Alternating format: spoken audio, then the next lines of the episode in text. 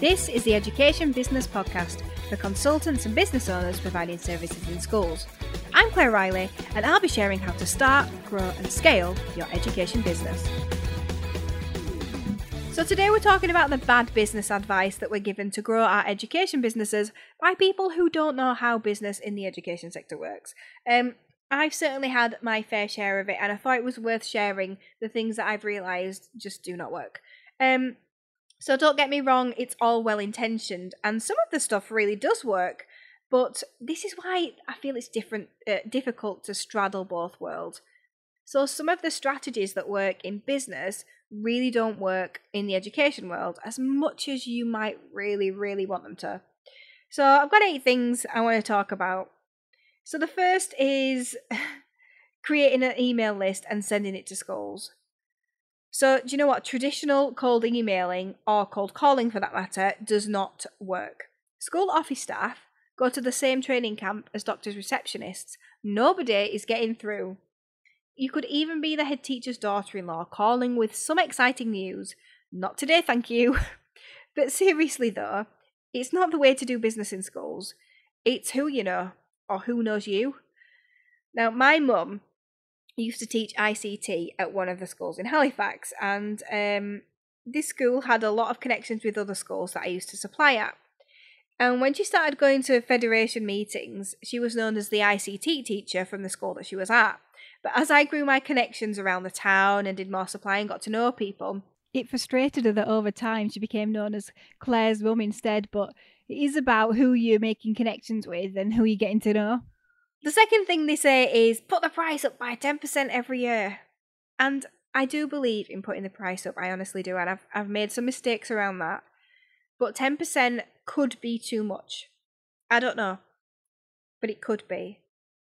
So you may be able to even do it more than that with the right story. It depends on what you're offering. So if you put a £25 subscription up by £2.50, then that could be okay. But if you're putting up you know, £1,500 training and you're putting it up by £150, then that might not really fly. So if you've got a product for teachers and you get to maybe the £70 mark and you put it up by 10% every year, they're going to start seeing that as a pretty big jump and you could quickly price yourself out of the market. So you've got to be really aware about where your price point is and whether the 10% every year really works for you. Okay, so the third piece of advice that I've heard plenty is that you've to get schools to pay before they get the service. So it's often said, isn't it, that you need to make clients pay up front before they attend your course or you deliver training for them. So if you want to do that, I'd just say goodbye to selling to any schools then, because that is just not how schools and councils work. Even if you're this tiny one man band and, you know, you're trying to make a living from selling to one school a month, schools expect you to deliver that on account, even if you've got to make a massive investment up front. And it'll take around 45 days to pay, and they won't apologise for it either. I can say that, you know, in the early days, we expected schools to pay first, and it took them weeks and weeks and weeks, and they never got the service. And as soon as we unlocked that door, schools really started flooding in because they were getting the service straight away and they were seeing results.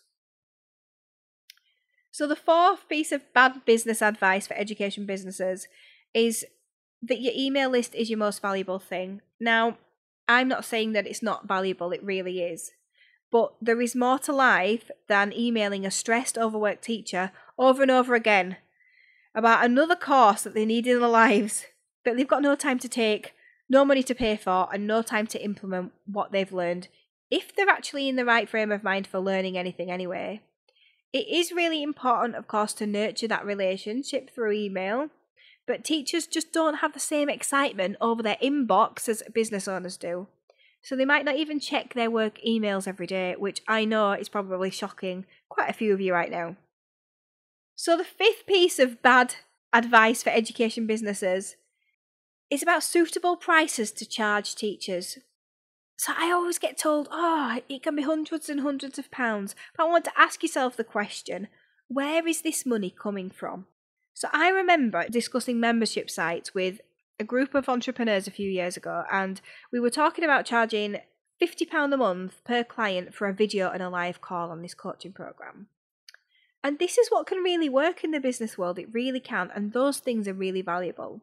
But the shock and horror I got when I told them that teachers could buy into my membership for just £4.50 a month at the time, and I think we had around 4,000 resources on the site, I was immediately told this was far too cheap and they should be at least £25 a month and people would pay it.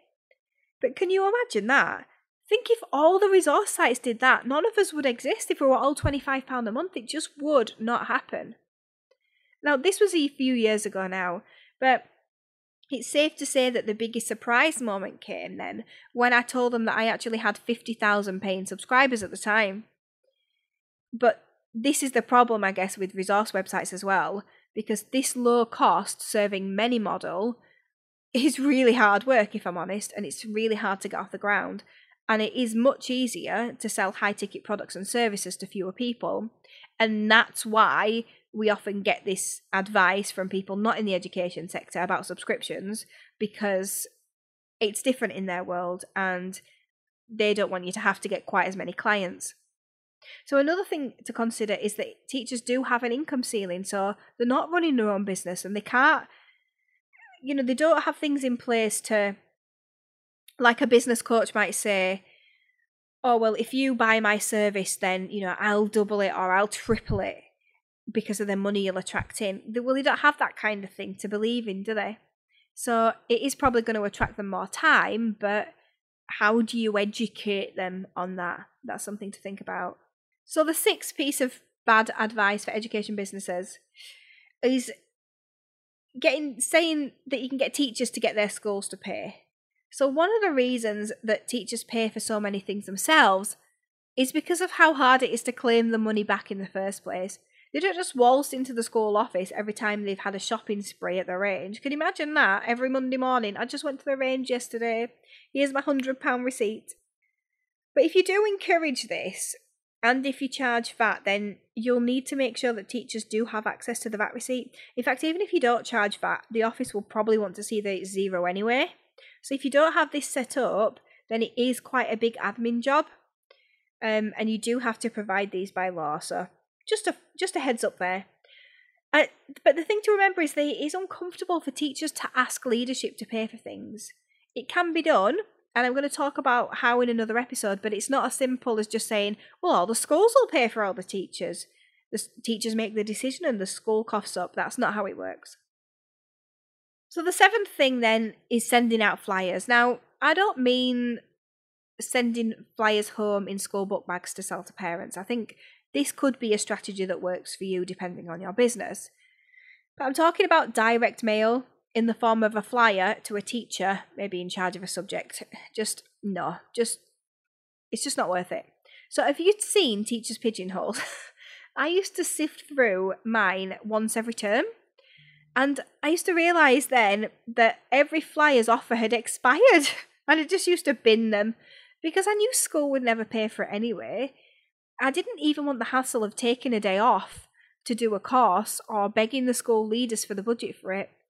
And while I understand now that, that maybe that wasn't true and it was my perception, I just want to highlight the common teacher mindset here that's important to realise. And the last piece of bad business advice for education business is about selling to teachers on LinkedIn. So it's been a big thing for a while in business to sell to other businesses on LinkedIn. But it's only recently that some teachers have actually joined LinkedIn. You know, a lot of head teachers are finally on there, and, and that's a good sign that that's growing, and especially CEOs of MATs, because obviously they're more business focused. But the education sector can often be quite late to the party, if I'm honest. And, you know, Clubhouse, a new audio platform, it's estimated that only 3% of Clubhouse users are actually educators, which just goes to show you, you know, as a profession, how quick we are to take on new things. So I think the recent pandemic and remote learning tells us an awful lot, doesn't it? Because workplaces, you know, a lot of workplaces were ready to go because they were all they were ready for remote working even if they thought that they weren't because of the software that they were using and things Um, so workplaces already had in place a lot of things that schools have had to put in place very quickly. Just on the LinkedIn point as well, InMail to a teacher is a big no-no. It just proves that you're trying to sell them something. Why do you want to connect with them? They're not business people. They're just wanting to get on with the jobs teaching. But it is a good place to build and nurture relationships. So you can do that, but don't go in with a sell. It is not the place to do that. So I thought it would be useful to highlight the information that we've been given that hasn't been that helpful in the world of education business. So if you're doing any of these things and you're not seeing results, then it's definitely time to try something else. If you found this episode helpful, I'd love it if you could just share it with one friend who will find it useful to grow their education business as well. I want to reach as many people in education business as possible and to be that knowledgeable friend that I never had. Thank you for listening to the Education Business Podcast. To get more information to grow your business, sign up at educationbusinessclub.co.uk.